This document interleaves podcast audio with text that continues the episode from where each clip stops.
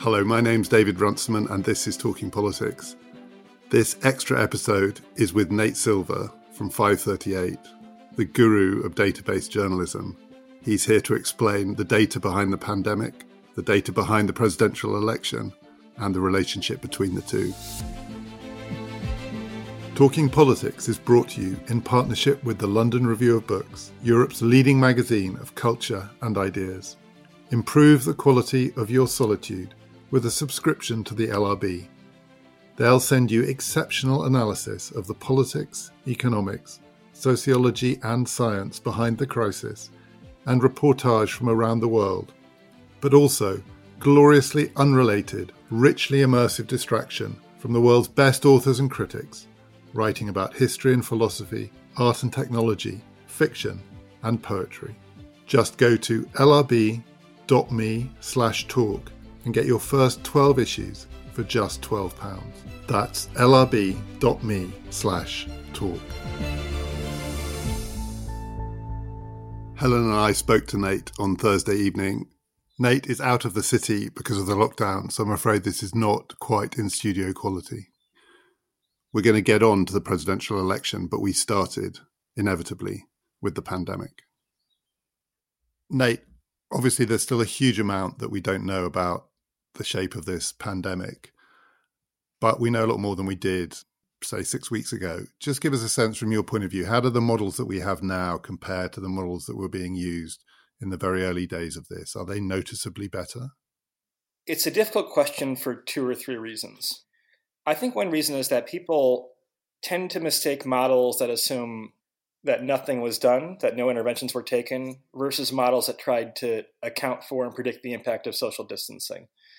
So the kind of famous Imperial College predictions that involved more than a million people dying in the UK, I believe, or close to that, and I think 2 million in the United States, that assumed that if the disease is totally unchecked until you reach herd immunity, then, you know, a lot of people would die.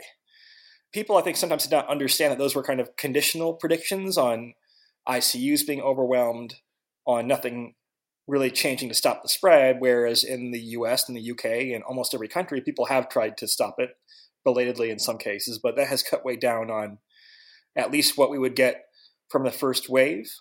But you know, so that's one one issue is like predictions conditional on nothing happening. We're not in that reality because people have made interventions. The second issue is even within that there is a lot of uncertainty. Almost every parameter of this disease is still an unknown including, by the way, how many people are actually dying. So, in New York City, for example, where hospitals were very heavily hit, a lot of people are dying in their own homes, and only now is the city going back and trying to count deaths they may have missed before. The same is true in countries like Italy and Spain, where they were only counting hospital deaths. And so it may actually be that 50% to 100% more people are dying than, than what was reported in real time in the worst affected areas. With all that said, I mean, I have someone who has never built an epidemiological model, but I have built other models, and I know that like it's a difficult thing to do, especially given the exponential growth that you have with a pandemic or a disease. Is that if one parameter is a little bit off, well, then maybe twice as many people get sick or half as many people get sick. So in the US, if you have a model that said 150,000 people die versus 70,000, say, those might sound like really different predictions, but given that you're dealing with exponentials, they're not really that different. And so it looks to me, unfortunately, like some of the more recent predictions may wind up being fairly accurate in the US. Where, by the way, it's not clear whether the US or the UK has actually hit the peak in the number of people dying or not. Things are not getting as bad as fast as they were, but that's different than saying that we necessarily are at a peak. And even if we are at a peak, you could have a peak with a long come down in Italy and Spain, the numbers have unambiguously gotten better. However, it's happening slowly. You'll go from 800 people dying a day to 700 to 600. That's a slow step downward, and it still means you're unfortunately accumulating a lot of deaths, a lot of tragic loss of life. I've seen you say that some of the early models were suspiciously symmetrical. I mean, we went up very fast, we came down roughly at the same speed we went up it does start to look now as though the downward tail is much, much less steep. Or is it too early even to say that? I think that's probably right. In New York, still, 40% of people who are getting tested are positive for coronavirus, right? That's down from 50% or 55%, but that's still a very high number. And it's going to take a lot of time for things to simmer down completely, I think, because most Western countries were willing to shut down non essential services, but some things are still happening. Construction is happening, food delivery is happening, obviously, the medical industry is happening. We may or may not enforce bans on parks and playgrounds and things like that, right? And so it's kind of at a level where we seem to have calibrated an equilibrium where it is shrinking. If you want to be technical, it's called the R, the reproduction number. It does seem to be below one, which is good, right? But it may not be much below one. I think Angela Merkel was talking about this yesterday, right? It's just like a little below one or a little above one, then things can kind of simmer at a fairly high level for for a long time. In China, although I think there are debates over how reliable their data is, in China, they had stricter measures, and that can cause things to drop in a hurry, but they're also maybe not sustainable for long periods of time. What do you think is the most difficult thing to make assumptions about accurately? In the long run, they're kind of two interrelated questions, right? One is what is the true fatality rate, not of all people who are diagnosed, but of all people who are infected. So the infection fatality rate. And the reason that's hard is that we don't really know how many undiagnosed cases there are. The problem is we are still only testing a small fraction of the population in almost every country except like Iceland, literally. And some are better than others. South Korea is much better about testing than the UK. But we're only now starting to kind of test random clusters of people and not people we suspected of being sick to begin with. And it turns out that in some of these studies, a lot of people that were asymptomatic or that were never diagnosed at least actually had coronavirus. So it may be that we only are capturing one out of every 10 cases or even one out of every 100. Well, if it's one out of every 10, that's a very different implication for how many people actually die of those who get it than if it's one out of every 20 or 40 or 100. So that kind of governs everything else, right? If it turns out that the infection fatality rate is 1.5% versus 0.15%, that's pretty different in terms of how many people would ultimately get it. And frankly, when societies begin to make the choice of, okay, do we try to reopen or do we really have to be largely locked down until there's a vaccine or some other intervention, right? You know, knowing that number is is important. It's just a number that we don't really know yet. And it could be off, again, if you talk to epidemiologists, it could be off by a factor of 10 in some direction or another. And that makes things, that makes things very hard. So given all that, already political capital is being made out of cross country comparisons. This country is doing better, that country is doing worse. And yet we're doing this under conditions of deep uncertainty. Is there any legitimacy to those kinds of comparisons? I mean, in Europe, there's a lot of talk about, you know, the Greeks are doing really well, Spanish, maybe the UK is doing really badly. Should we be parking that? So, if you look at the number of deaths as a share of the population, that probably tells you something. If you look at it as a share of the number of cases, it probably doesn't, because some countries like Germany or Norway are testing far more people per capita, maybe 10 times as many, or Iceland might be 100 times as many. And so looking at the number of cases is not very meaningful unless you kind of know something about who is being tested and how many people are being tested. Looking at the number of deaths, unfortunately, can be more indicative of how bad things are, although there are some factors there that are complicated as well. Countries that have younger, healthier populations with fewer underlying health conditions are faring a bit better. Also, some countries and some states in the US are doing a better job of trying to count deaths that occur outside of hospital settings. So, nursing homes is a big one, as well as people's regular homes. France, for example, is doing, in my view, an admirable job of going back and saying, we know all these people died in nursing homes. We're going to try to see how many it was, and we're going to include them, even though it'll make our data look superficially worse, right? I'm sure there were also lots of people dying in similar settings in other countries like Italy or Spain, but they just haven't been counted yet. Nor in the UK. Nor in the UK.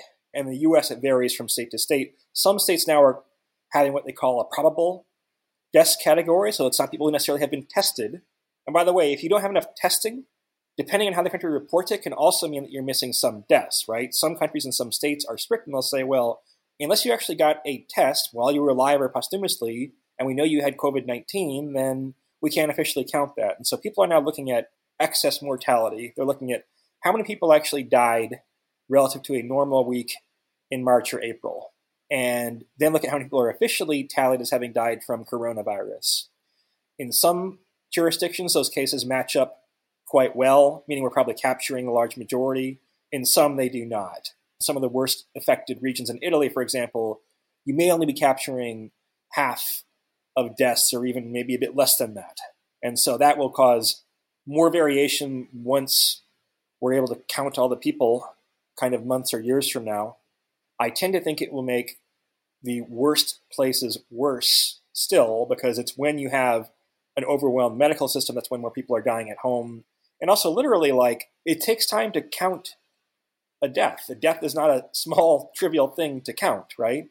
And so, in many countries, like if you look at the data from Sweden, for example, very few deaths are reported on Saturdays and Sundays. Well, I assure you that there are no fewer Swedes dying on Saturdays and Sundays, just that for whatever reason there are bottlenecks in the system, things are not, offices are not open, right? And so therefore you can have funny effects based on what day of the week it is and how many people are reported newly kind of dead, because these are not reported in real time. There is a lag between, well, A, between getting sick and dying. One thing we've learned is that there are long hospital stays, but B, it can take several days or longer between when someone actually passes away and when that death is counted in some official number somewhere. When we get to the not the end, because I suspect that this is ongoing, but when we're in a position where we can understand this wave of this virus better than we can at the moment, what role do you think that luck will have played in the final outcomes? Because obviously there's going to be some political pressure to make judgments about the quality of policy responses by using data. But isn't it quite possible that actually some of it will be attributable to things that will have been beyond anybody's control? Yeah, I agree with that a lot. If you look at New York, for example, there is evidence now that there were cases and community spread present in New York in mid to late February, whereas the first official cases were the first week in March if you have two additional weeks of unchecked spread, that can lead to there being something on the order of 10 to 20 times more cases in the population once you start to notice and implement policies. And so it's kind of like, okay, if a certain jurisdiction is three days to a week or longer too late in implementing social distancing, which I believe is true, by the way, of New York and probably also true of the UK, but still, if you had two weeks worth of unchecked spread before anyone was doing anything versus being introduced a bit later, then, then that can have a fairly profound effect. Things like weather potentially matter, that's disputed, but potentially it matters. Things like density maybe matter, although there are lots of very dense places in Asia that have not had as many problems containing it as we have in Europe and the US. Things like social structures, how do different types of people mix and congregate? What's the mixing between older and younger generations? In the population. But yeah, I mean, if you look at, for example, Belgium and the Netherlands both have very bad outbreaks. If you had talked to people, they'd say Belgium did a lot of the things you're supposed to do, being pretty careful, and the Netherlands did not. They were pursuing more of a kind of lax herd immunity strategy. And in the end, they tend to have similarly bad outbreaks. That does not mean that Belgium screwed up. It meant that Belgium probably did things that were correct, but that that can be outweighed in any one country by other factors. And there's a focus at the moment in some places on one-off events that are almost now being mythologized. That there was a football match between Atalanta and Valencia in northern Italy that I think is now known as the bomb. It looks like it was the epicenter. There's a political row brewing in the UK about a horse racing festival, the Cheltenham Festival, that went ahead past a point where people thought that those kind of big gatherings should be shut down. Is it a mistake to focus on one off events as possibly really shifting the trajectory? That you know, a single decision to shut a single big gathering could have made a big difference in the long run? Well, there's two dimensions to this, right? I mean, certainly the amount of spread taking place in February, or depending where you are, maybe early February or mid February, that's rather important. So Mardi Gras is an event in New Orleans, the United States, which attracts people from all over the world. That occurred in late February, and that is associated, people believe, with a bad outbreak in New Orleans that is now getting a bit better, but was very bad for a while.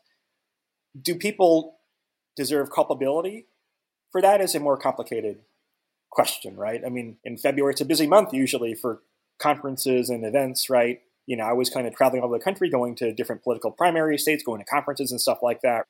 And, you know, it wasn't as though people were having debates about, hey, should we cancel this whole caucus in Nevada or whatever, right? There weren't really those sorts of debates occurring. Maybe there should have been, but then you get into kind of a case of what should people have known and when, and what precautions should they have taken. So the later you get out in time and space, right? Once you get to March, by March, then there's not much excuse for not shutting things down. But human beings aren't perfect, predictions aren't perfect, and I don't know without perfect hindsight how realistic it could have been for policymakers to make these decisions in February. But I do think, like, look, one thing we probably need is a notion of an early warning system and a notion of different triggers for different policy interventions, right? Because the first thing you probably would, would want to shut down are things like big conferences and big sporting events where people come from all over the country, all over the world, and congregate close to one another. Those are probably the things that you would associate with more spread. By the way, probably the last things to be turned back on. if you're in the conference business, if you're hoping to see a baseball game in an American stadium with other people, with a full crowd, probably not going to happen in the next couple of months. Maybe by the fall, people are saying. But those are clearly events where at least people think there's a lot of spread. So, where does Florida spring break fit into that? Because the other thing that you see in the politics of this is, and you write about this a lot, you know, we all have our priors. What we don't know, we fill in with what we think ought to explain it, and also what we think is where the moral culpability lies. You know, the big judgments being made about the action of the governors of different states. Florida stands out at one end, maybe Washington state, I'm not sure stands out the other way. Are those judgments, they're deeply political, but can they be backed up with the data? Or is it either too early or will it always be too early in a sense for that? I think it's too early and it may or may not always be too early. I mean, what's going to happen is you're going to find like a lot of conflating variables, right? So it may be, for example, that Florida's decision to not close the beaches and Spring Breaker's decision to go on spring break was quite bad but that the warmer weather in Florida counteracts that. And so if you have a model that can tease out the impact of five or six or eight or 10 or 12 different variables, then you can maybe see the effect of policy interventions. It's a little bit hard to do that right now.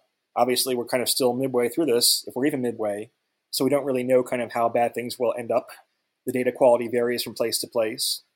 But eventually, we'll be able to make some pretty decent inferences, I think. At the same time, if policy interventions is one of the five or 10 factors that matter, it also means there'll be plenty of exceptions, right? Places that did things right and things got bad anyway, or places that did things wrong and for whatever reason they got lucky and therefore being slow to implement necessary measures will not have had as big an effect as it as you might expect it to have, or maybe should have in some sense, quote unquote. One of the things that's been really striking looking at what's been going on in American politics from over here is seeing how much of this is being played out in terms of America as a federal republic. And I wonder what sense that you have of whether this is showing the strengths of American federalism, how impossible it would be to have national authority at such a moment, or whether it's putting increased strains on the American Federal Republic because of the disputes about authority between the federal government and some of the states. Yeah, so I mean, I think this is one thing that makes cross country comparisons hard is that it seems to me like in the coverage of the US and the international media, there is a lack of understanding for how empowered state and local governments are. In some sense, they are the more important units because the epidemic occurs at a local level, right? If I have it in New York, I cannot give it to someone in California unless we're on a plane together. I can give it to someone else at my grocery store, though, or my hospital, or whatever else. And so, what really you have is a series of epidemics in metro areas or states, and states being able to initiate policy is proper and healthy. But look, I don't think anyone would say the federal response in the U.S. has been very good. In particular, the White House does not seem to have any sort of plan for how to reopen in a way that is safe or even undertaking some risk. There's no kind of rational conception of the risks involved. Again, keeping in mind this is kind of a series of local and regional outbreaks. If you look at different parts of the US and compare it to different parts of Europe, then there is a lot of mishmashing on that list, right? New York is roughly as bad as Spain and Italy, but California might look more like Germany or something, right? And South Dakota might look like Poland or something, you know? And so it's not clear that overall Europe or the US has done better or worse. So my inference is that despite a lack of federal responsiveness in the US, it means that probably state and local responses are fairly good. I also think if you had a more, frankly, competent federal response, then maybe the US would stick out as a positive outlier. I mean, the US does have some advantages. We have good hospitals. We had a little bit more warning about what would happen because we were able to see hospitals being overwhelmed in Italy and Spain. It is not a terribly dense country. It is not a terribly old country. We have an innovative private sector. And so the US could have been in a position where there would still be problems, but we handled it relatively well. And instead, you do have the New Yorks and Louisianas and the Michigans, places where things got quite bad, and our plan for reopening is not very clear. Talking Politics is brought to you in partnership with the London Review of Books. Planning for your next trip? Elevate your travel style with Quince. Quince has all the jet setting essentials you'll want for your next getaway, like European linen, premium luggage options, buttery soft Italian leather bags, and so much more and it's all priced at 50 to 80% less than similar brands. Plus, Quince only works with factories that use safe and ethical manufacturing practices. Pack your bags with high-quality essentials you'll be wearing for vacations to come with Quince. Go to quince.com slash trip for free shipping and 365-day returns. When you make that US-European comparison, it's interesting because on the whole, people compare US outcomes with individual European nation states – Whereas when you think of Europe as a whole, it's a continental comparison, it's continent to continent in a way.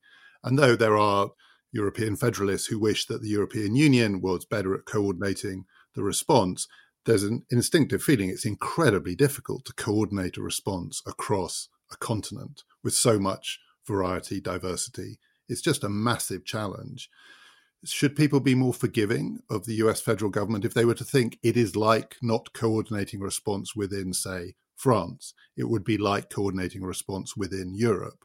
It suddenly looks a lot harder. I mean, look, I tend to think that which countries have the best response is going to be felt more in the recovery phase than in the emergence phase. For better or worse, with some exceptions, there were some countries that either locked down very early, like Denmark, say, or that still haven't locked down, like Sweden if you kind of take those exceptions aside, 90% of countries kind of locked down at about the same point in the epidemic trajectory. So, kind of politics aside, when you're at a phase where things are doubling every three days, well, okay, maybe you can postpone something for a little bit longer. And that does have effects, by the way, but like when things are doubling every three days, then there's a certain inevitability to the actions that you would take. Conversely, coming out of this, the choices are a lot more complicated. The choice of like, well, um, do we basically induce a depression for however many more months to avoid a lot of people dying? I mean, that's actually like a really difficult choice to make because it depends on exactly how bad the depression is, exactly how many people are dying, and how well you can kind of get back to semi normalcy. And I think that's where you will see probably countries that are better organized will have an easier time of things. And so I'm not sure I'm particularly optimistic about how the US will coordinate that. By the way, you're going to have countries probably where people come back too soon, and then you have another shutdown, and you have a whole second and third wave, and so that remains to be seen. When you were answering the first question, I got the impression that you thought that the question about when the United States should open up, so to speak, or begin opening up was a question for the federal government. But in some sense, the implication of your argument, particularly when we think about the US as a continental state and these states having very different kinds of outbreaks, but also being in very different economic positions, very different health positions, that actually that decision belongs at the state level and not at the federal level. I mean, in many ways, I think a state and local response is the more appropriate factor in terms of kind of exactly when to reopen or shut down. There are some things, though, that are assisted by national action. So, probably doing as much testing as you would want would be helped by national actions to spur more testing taking place. You know, restrictions on travel from place to place. Who has jurisdiction over that? I mean, you know, there are some states where if you drive across the border and you have the wrong set of license plates, then police may stop you and say, Where are you coming from? Do you need to be quarantined? Because we have rules here about coming from a certain state to another state, right? You know, and there's also probably something about kind of the overall tone that leaders set. I am worried in the US that the decision about like whether to reopen and how to reopen will become quite partisan, as most things do in the United States. Also, you have factors like the average Republican is in a more rural area where they may have less spread, where they may be more hurt economically in different ways also because they can't necessarily work from home, right? And so so it's going to get very complicated in that sense. But yeah, look, in theory, having state and local authority is probably good on balance for a crisis where it occurs at a state and regional level. And this is a big, sweeping generalization. In my view, in general, states and local governments are in the US maybe more functional and maybe more competent than probably this federal government in particular, and maybe than federal governments in general. And so, you know, for years, it was conservatives in the United States who were talking about the importance of federalism, so devolution of power to states and localities. Now there are some liberals who are saying, boy, I really wish we had someone other than Trump in office. But given that we do have Trump, I'm really glad that we do have states and localities that have a lot of power and which are not acting in a terribly partisan way. Yes, there is some of it, and there were some Republican governors who were slower than Democratic ones to close certain things down but the differences weren't weren't that profound, really. Nate, we can't let you go. I hope it's okay if we now just ask you a bit about the fact that this is also an election year, and that is one of those accidents of timing. I mean, it is luck. So in the UK, we happen to have our election just before all of this hit, and one of the things that gives me slightly sleepless moments is thinking about what would have happened in UK politics if the resolution that we got through Boris Johnson's victory had been delayed. I mean, there was a point late last year where it looked like UK politics was stuck, Parliament wasn't working, an election was possibly coming in the spring. Brexit was completely up in the air. If this had hit under those circumstances, we would be in a very different situation as a nation. So maybe we got lucky, I don't know, or unlucky. We have a prime minister who is secure. This is happening in an election year. 538, you spent most of your time until this hit focusing on that. Do those models have to be completely rethought when you think about how you project forward, assuming it is Biden's candidacy to November under these conditions? Is it a totally different ball game? I would not say it's totally different, but there are a couple of things to consider. One is obviously the kind of effect of the virus itself on elections. So far, Trump's approval rating improved slightly, but only slightly. Whereas in the UK, for example, Boris Johnson's numbers are way up. You know, in Italy and Germany and all these other countries that are pretty badly affected, South Korea, right? You see substantial improvements in leaders' approval ratings. There's what's called a rally around the flag effect, where during a time of emergency, you get more patriotic and you tend to say, I'm going to support my leader as we get through this crisis together, right? In the US, you've only had a small sniff of that, which is kind of fading, whereas you've had more of it in other parts of the world. And so that might not be such a bullish indication for Trump. You know, at the same time, like, are we undergoing a second wave in the fall, or did the first wave never end? Or are we actually in a period of recovery? I mean, you can imagine that between the economic effects and the health effects and the psychological effects, that would tend to outweigh other factors in the election. At the same time, Americans are very polarized and very partisan, as I'm sure folks here know. And so maybe it wouldn't affect things as much as in a country where things are more fluid and where there are more swing voters. And then there's a question of like, how does it actually affect the mechanics of voting? most swing states allow you to vote by mail if you want without needing really an excuse. There are a few exceptions. I think governors in those states will try to make more options open. It depends, right? In Wisconsin, last week we had an election where Republicans wanted to make it harder for people to vote by mail. It turned out they lost some races they were expecting to win in that state. And so it may be that they realize, hey, look, actually, we don't want to restrict people's right to vote because it's not actually clear, number one, who benefits from it. A lot of older people like to vote by mail, they tend to be more conservative. And number two, in a time of pandemic, if you're actually making someone make a choice to go take a health risk, to go physically vote somewhere, they're not going to be pleased about that. And if they do vote, it might not be for your party. So I think we're going to have a move toward making voting by mail easier in the United States, as it already is in some places, but that does introduce more uncertainty. And maybe polls that assume that there's a lot of voting in person, maybe polls will have to tweak those assumptions. So I guess I'm saying like, not like the shape of the model is different, just you have to kind of take every parameter and assume the error is, is maybe twice as wide as it would be in an ordinary election. One thing that seems striking from over here, which I think you've already alluded to, is that the American debate has been a lot more partisan than it has in other countries.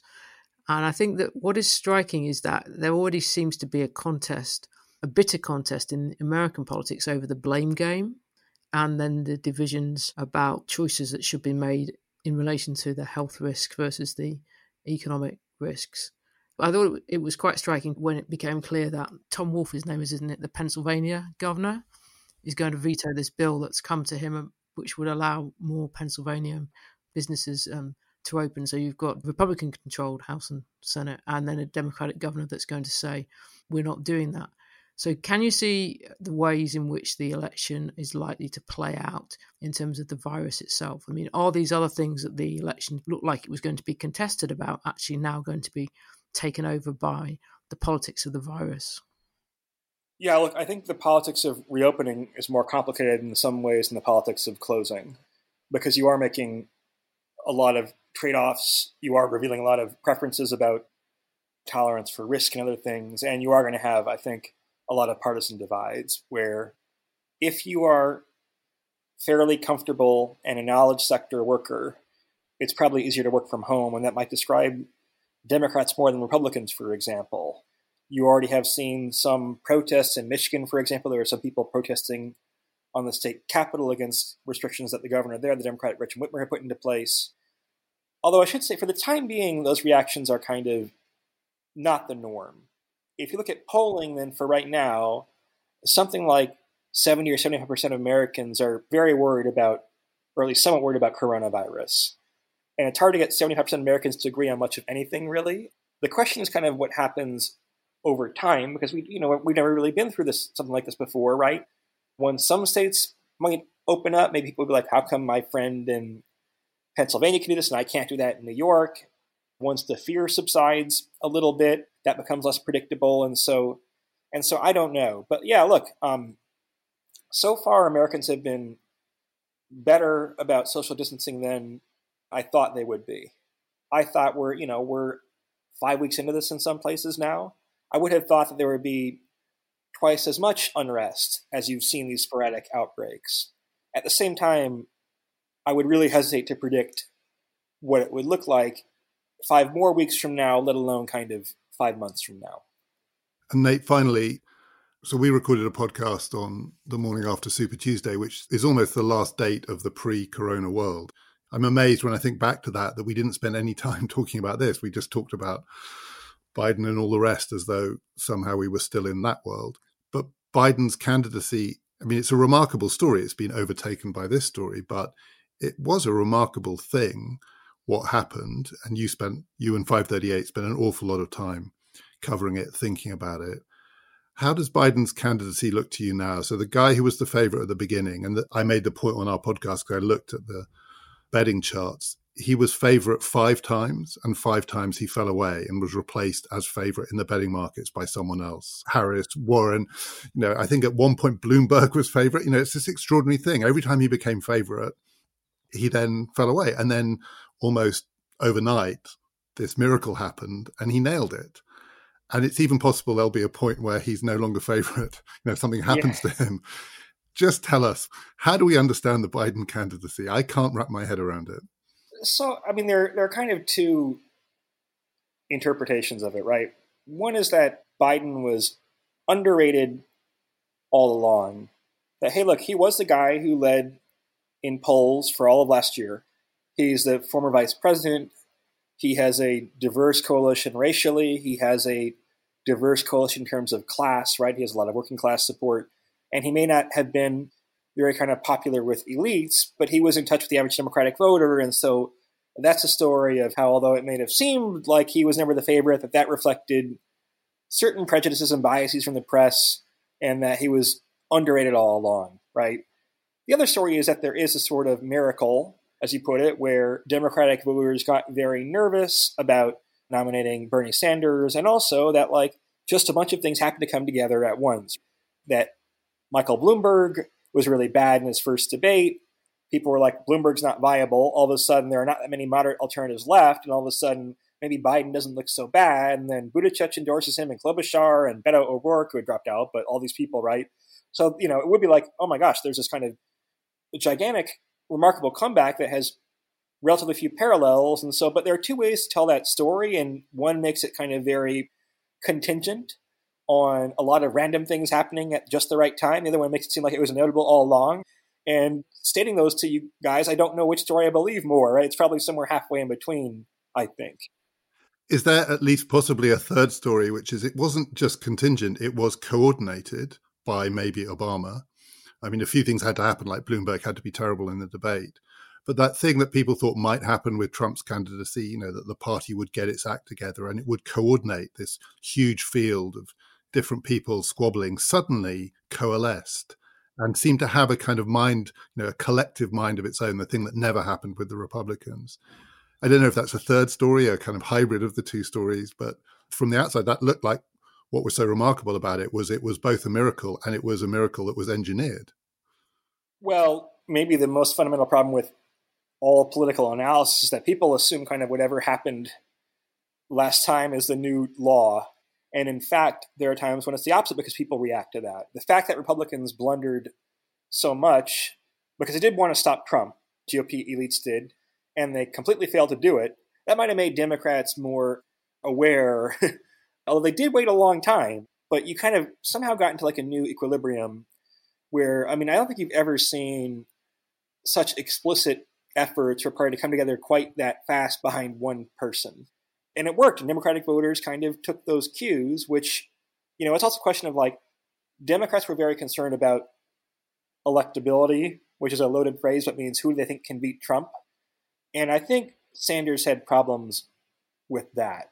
In the end, Democrats were more willing to say, okay, we're going to listen to these elites because they're telling us how we can beat Trump. That helped Biden too. I think maybe not as much as some people say. I mean, the candidates who I think were really hurt by electability were candidates like Elizabeth Warren, like Kamala Harris, like women and people of color. People in the U.S. assume that, oh, it's safer to nominate a white male. But Biden did benefit from that dynamic as well. Isn't the thing seems to me though that the one contingent thing in it is was somebody else going to be able to mobilize African American voters.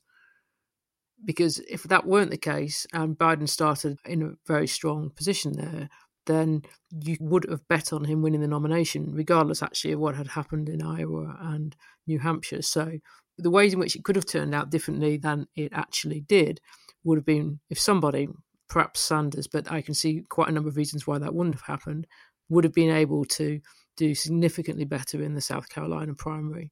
And that once that wasn't the case, then we went back to the most likely determined outcome from the beginning. Oh, absolutely, yeah. The two weeks where it looked like Biden was not the favorite were the two weeks that coincided with Iowa and New Hampshire, and then Nevada, which is a more diverse state. But Iowa and New Hampshire are very white and non representative states. Biden's numbers bent but never broke with African American voters it was not just like the Democratic establishment coming to rescue Biden. It was some combination of the establishment and the overlap with African American voters. And it's often been a highly important alliance that's kind of the backbone of the Democratic Party. That I think now in every election dating back to 1992 with Bill Clinton, who the majority of African American voters went for became the nominee. So that alliance remains intact and remains the most powerful and decisive force in democratic politics. And Nate, I was joking and saying there's still time for Biden no longer to be favorite. Again, I mean, it's a long way to the convention. If there is a convention, virtual convention, it feels now, all of us locked down, living day to day. November seems like a decade away. There is still a lot that could happen. Biden's candidacy was so weird because you know, there was so much volatility, and then we ended up where we started. I mean, it's an impossible question to answer. It's going to be volatile, but it must at least be possible that the same story will play out. We get to November, despite all the volatility, the fundamentals are what decide this. Yeah, look, I mean, I think we've seen in the US and the UK, right, a lot of things that you might have given a 20 or 30% chance probability of happening have happened. That still means 70 or 80% of the time the boring, kind of predictable thing happens, right? I'm not saying, by the way, that Biden is a 70% favorite over Trump. I think it's probably 50 50 roughly. But a lot of times you do have between partisanship and the state of the economy, and you know sometimes kind of the candidate in it for the long haul, doing the kind of less spectacular, more boring strategy, they often do perfectly well. And it's not clear that the fundamentals are as broken as people seem to assume. But coronavirus really is. I mean, I you know I kind of jokingly to myself have always thought, okay, well, every election I've covered gets crazier. And so, what's going to happen in 2020, right? What what evil designs do they have for us to store? And I'm not happy with myself for having asked that question, right? Because we've seen now how terrible. I mean, this has been for for the world. Again, I'm kind of amazed as of right now, as of mid-April, how people in different countries have been able to adapt to this very, very, very strange and different reality. So I don't know if that means there's a guarantee. I don't know what that means. I don't know if that means that the election will seem strangely normal or totally abnormal or what. Look, you can be pessimistic about what the next month or so looks like, right? There is a lot of uncertainty over what things look like by the fall. And so it's a little too early to be kind of being too specific about kind of assuming what world we're living in then. You can, of course, read a lot more by Nate and his colleagues at 538. It is highly recommended. Coming up soon on Talking Politics, we will be speaking to Adam Tooze. We will be speaking to Diane Coyle. And very soon, our new series, Talking Politics History of Ideas. Do please join us for all of that. My name is David Runciman, and we've been talking politics.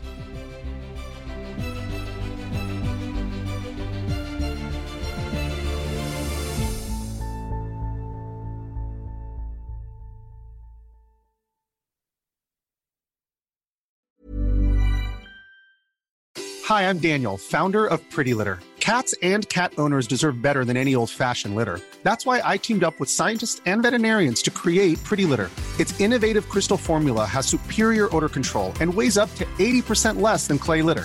Pretty Litter even monitors health by changing colors to help detect early signs of potential illness. It's the world's smartest kitty litter. Go to prettylitter.com and use code ACAST for 20% off your first order and a free cat toy. Terms and conditions apply. See site for details.